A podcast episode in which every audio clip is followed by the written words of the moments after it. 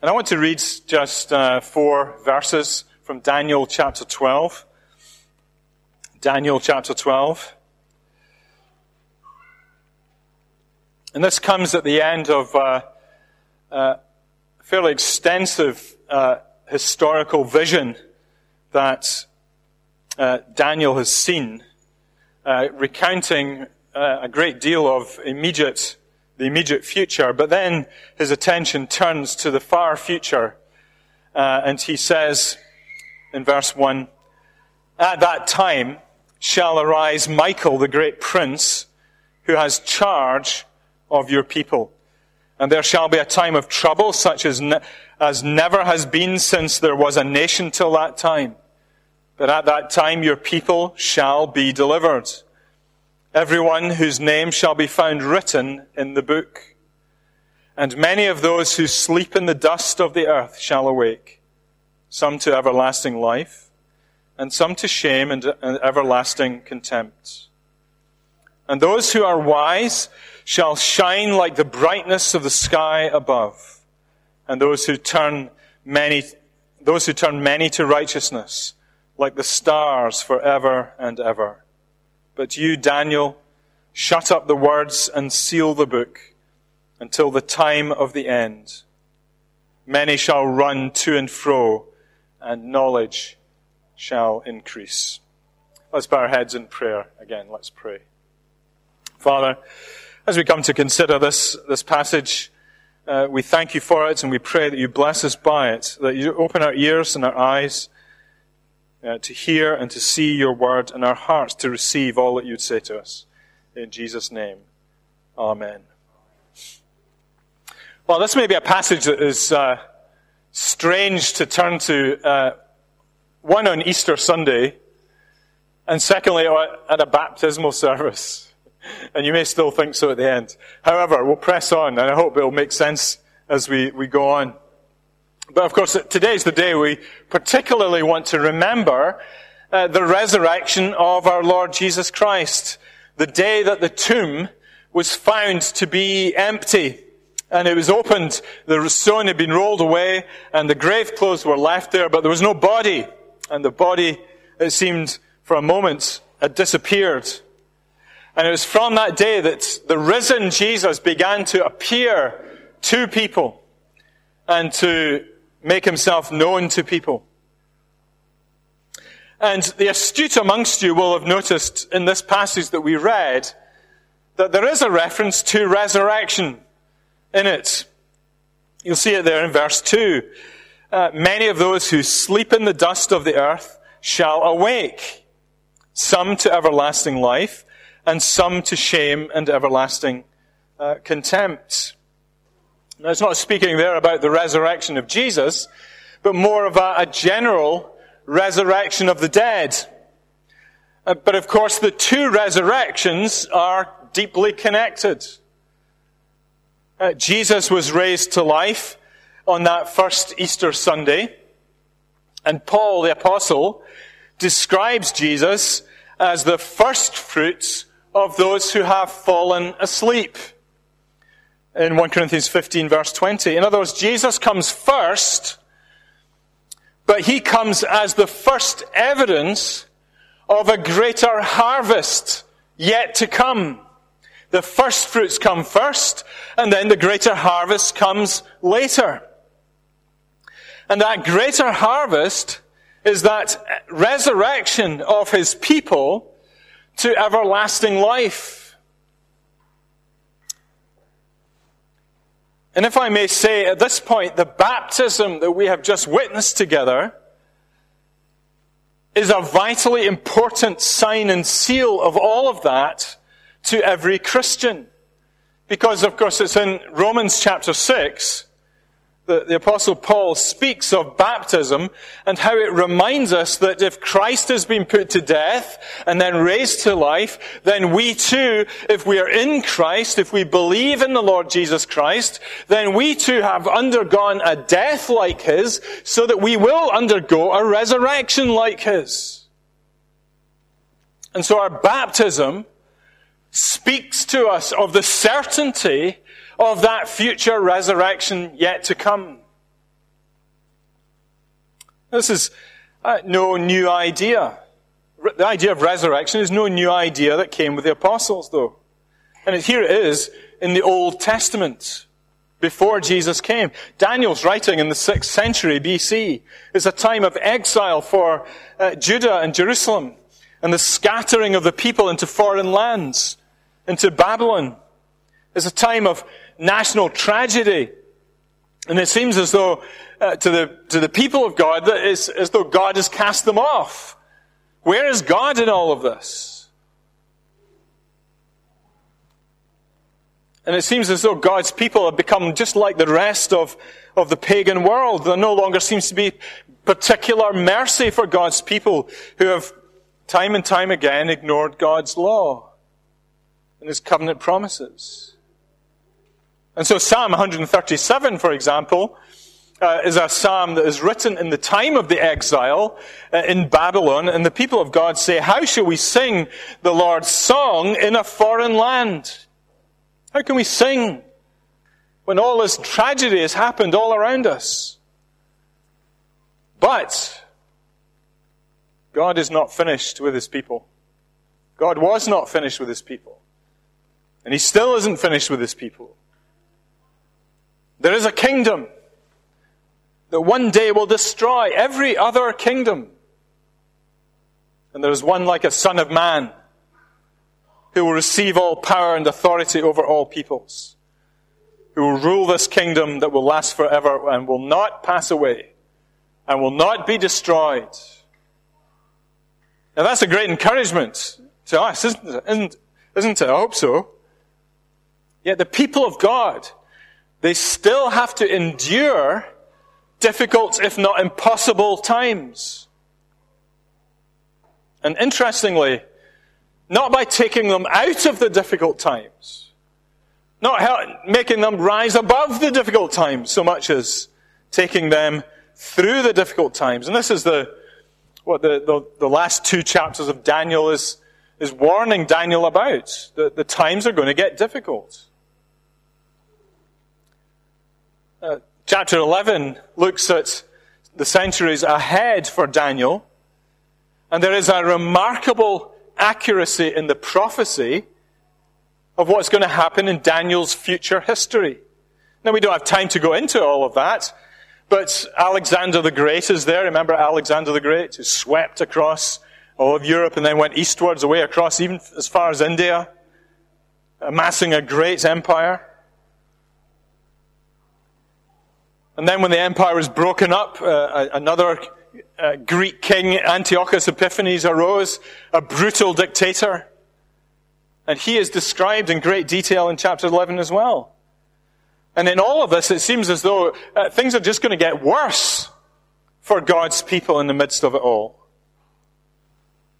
But there are indications as we get to the end of chapter 11 that Daniel's vision stretches far beyond these historical figures. Because when we get to chap- uh, verse 40 of chapter 11, Daniel begins to speak about the time of the end. The last episode of history. Where some great leader is going to come to the, pro- uh, to the glorious land. And in the lead up to that, there will be great suffering. And so when we come to chapter 12, it begins in the same way. At that time. At that time. So this is the time we're speaking of. The end of history. But it's here that we find the promises of help for God's people. Help in the midst of suffering. Help in the midst of all kinds of trials. And not only help in the midst of it, but a glorious future yet to come. So if you're a Christian today, and you're going through a difficult time, and, you know, haven't we all experienced some sort of difficulty in the last year? Let there be great encouragement taken from these verses for us in these times. Let me mention four ways that God gives us encouragement. The first is protection for God's people. In verse 1, there's somebody mentioned here that you've maybe heard of before Michael. Michael, a great prince, um, who is, uh, and he is somebody who is, is like, his name means who is like God. A, his name is a pointer to the identity of his God. Now, who is this Michael? Well, in chapter 10 of Daniel, he's described as the chief of princes who fights the spiritual forces of darkness while the people of God are praying. And Michael also appears in Jude verse 9 as in the New Testament. And he's described as an archangel contending with the devil.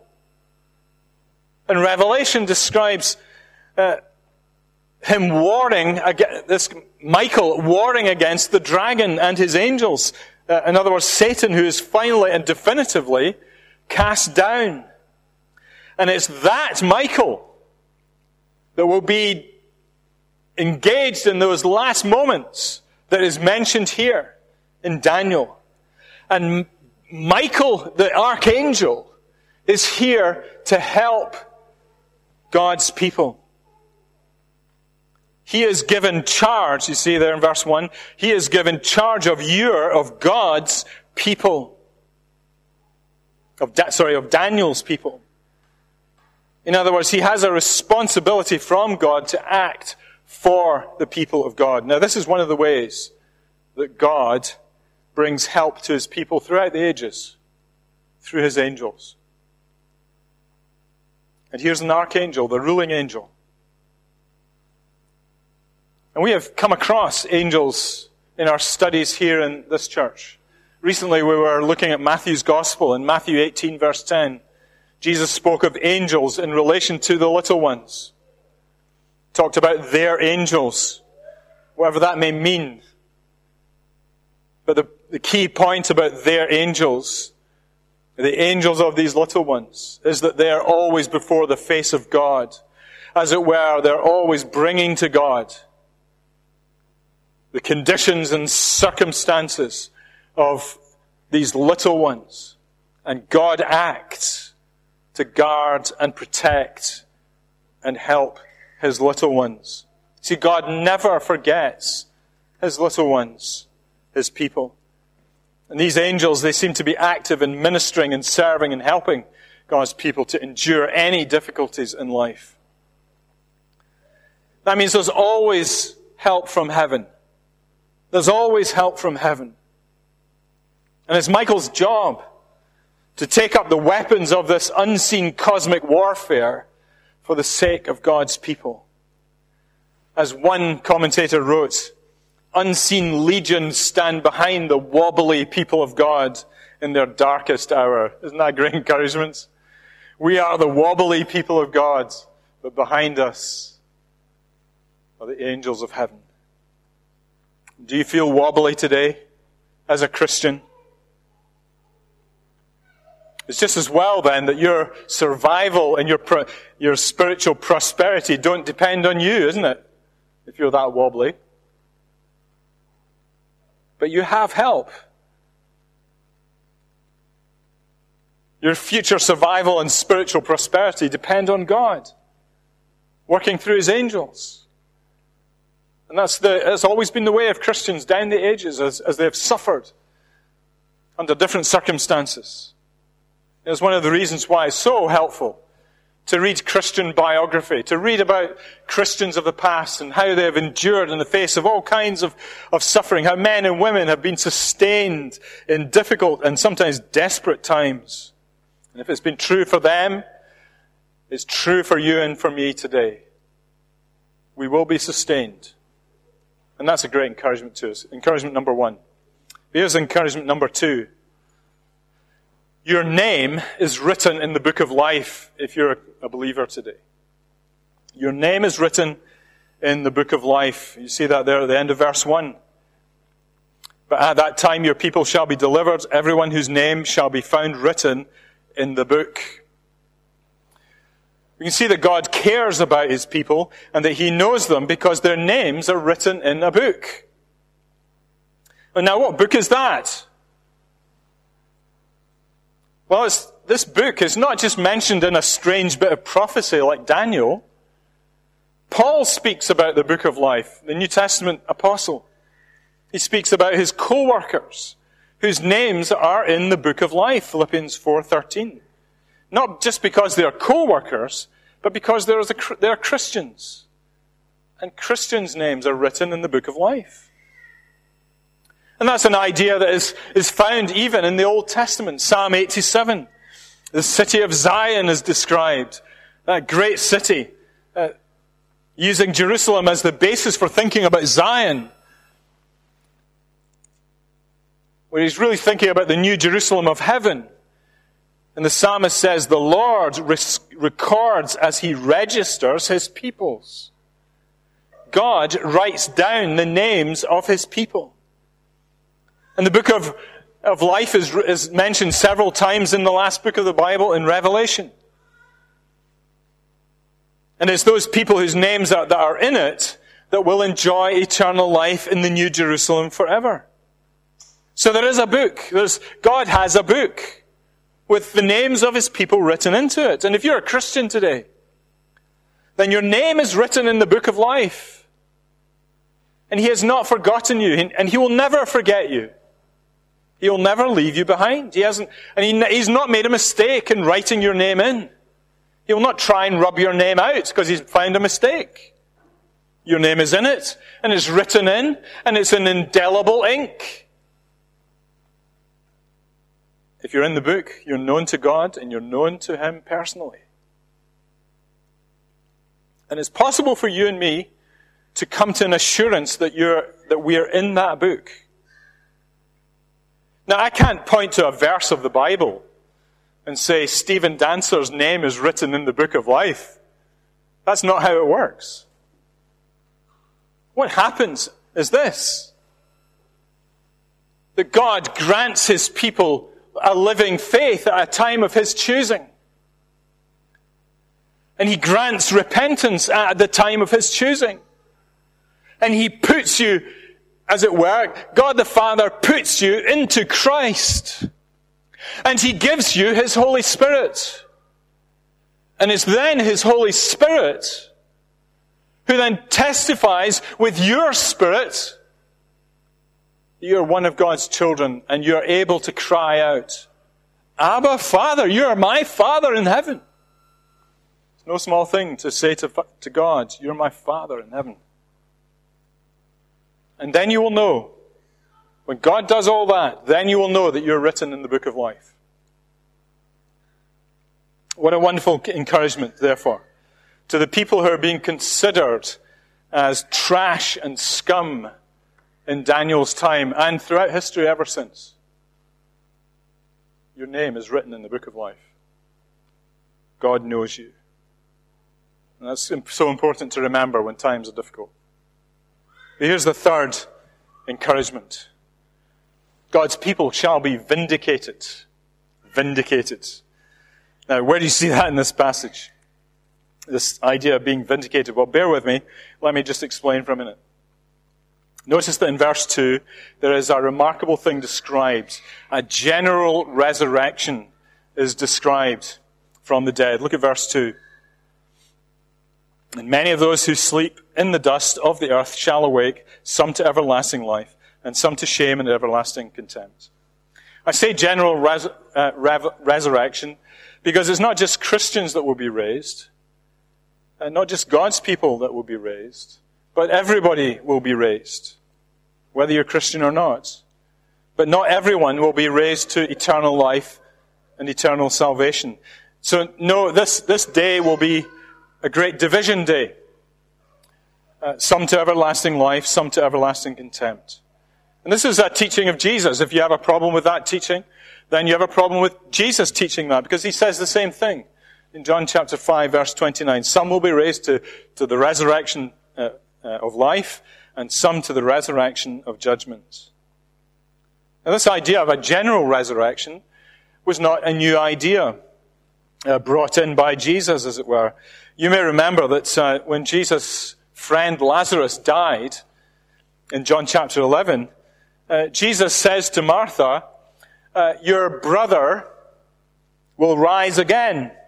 And Martha's immediate response is, I know that he will rise again in the resurrection on the last day. This is, this is Martha whose uh, tears pouring down her face at the loss of her brother.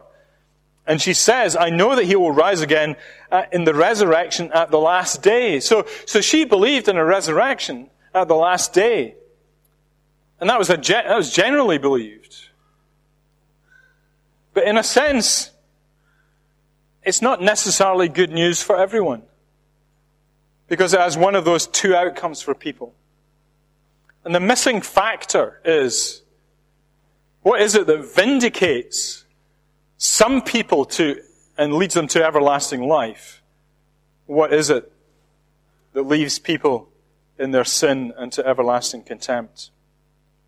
In other words, what is the factor by which a person may be declared to be righteous? And that's what we mean by vindicated. Righteous before God. And of course, that factor is Jesus Christ himself. There needed to be someone who would lead the way in death and resurrection. Jesus came as the great pioneer. He came as the one who lived a perfect, righteous life, as a king, as a champion for his people, as a representative for his people, who then in all his holy perfection became sin for us on the cross. Now, that doesn't mean he became a sinner because he was righteous, but he became sin for us legally. He therefore became liable for the, the penalty of uh, the sins of others. He became the object of God's wrath against sin for the sake of an otherwise lost and defeated people. And then amazingly, on the third day, Jesus Christ rose again from the dead. And the apostle Paul again describes that resurrection in 1 Timothy 3:16 as his vindication by the Spirit.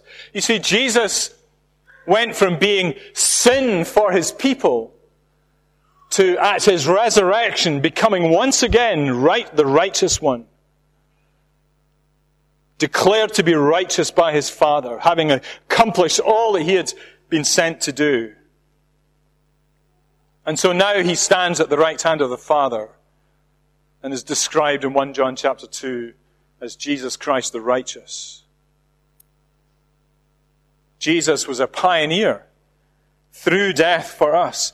And that's why Jesus' answer to Martha's comment about a general resurrection at the last day is this I am the resurrection and the life.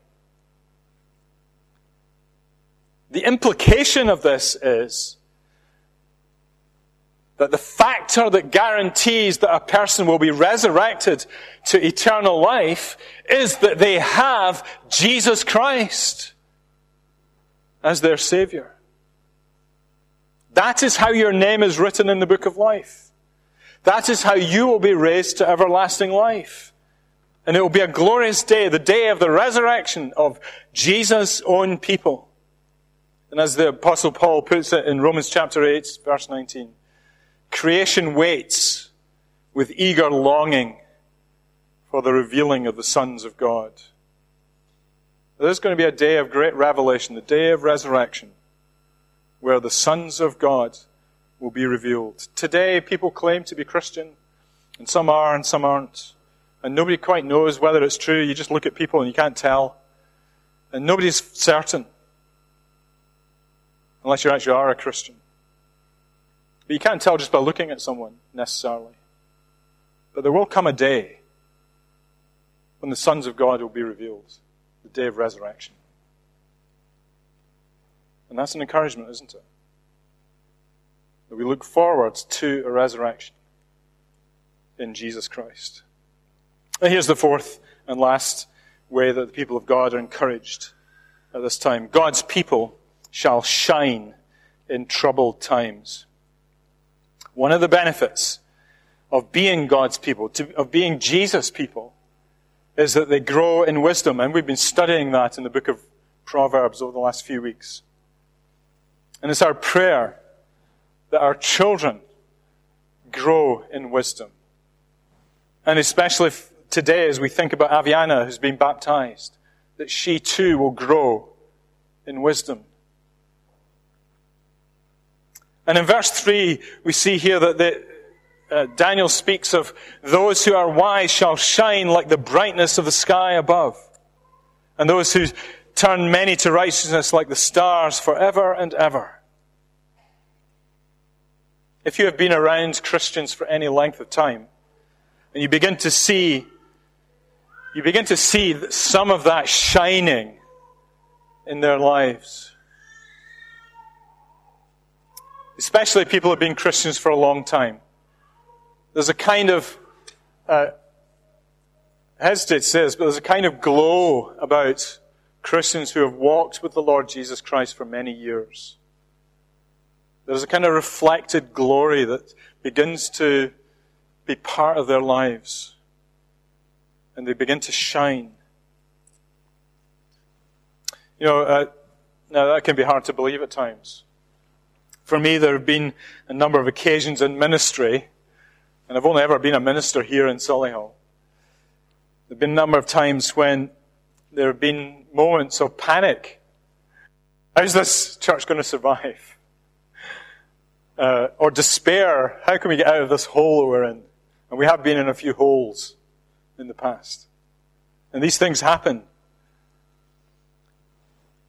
But there have been moments when somebody who is much wiser than I has come, come alongside me and in great wisdom, and not in bombastic superiority, has spoken wise words into my soul.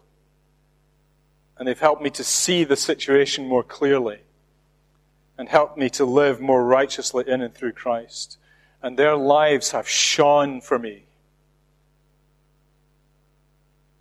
and they have been a great encouragement to me. That, this is what I think is being spoken of here.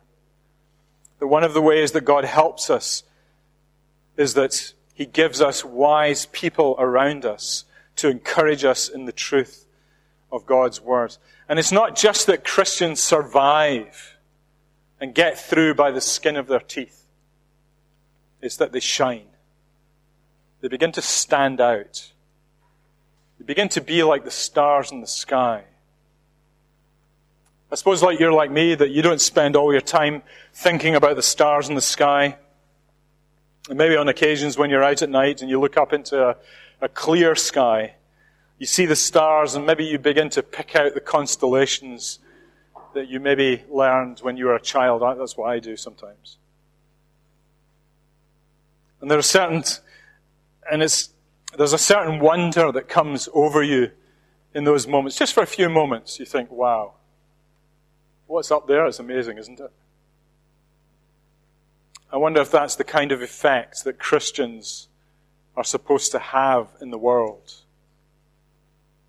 Not just surviving, not just getting through, but actually beginning to shine in a dark world. We may have to suffer many things as Christians. We may have to endure things we don't like. But there is something about Christians who have been uh, touched by the grace of God and have grown in righteousness, grown in wisdom. And God seems to use Christians like that to great effect in the world.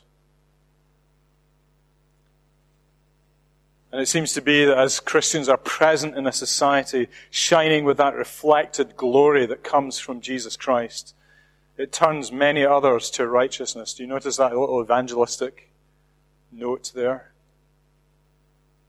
That the Church of Jesus Christ is to be a light in the world, a city on a hill, salt and light. All of these things.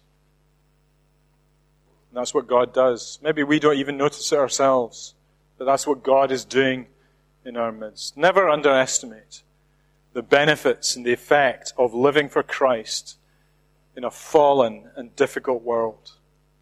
And if you're a Christian today, you are shining to some degree like the stars in the sky. And you will continue to do so as you grow in wisdom and in the grace of God. And your life will have an impact in turning others to that source of true righteousness, Jesus Christ Himself. May it be so for us. May we be encouraged on this day. Let's pray together. Father, thank you for your uh, the wonderful blessings of Jesus Christ, the hope that is given to us of a, of a resurrection to come. That we look back to Jesus' resurrection and we know that it's going to be true for us. We thank you for our baptisms, that we've been, uh, if we're Christians today and we've been baptized, we can use our baptism to remind us of our status and the blessings of God, the covenant blessings of God.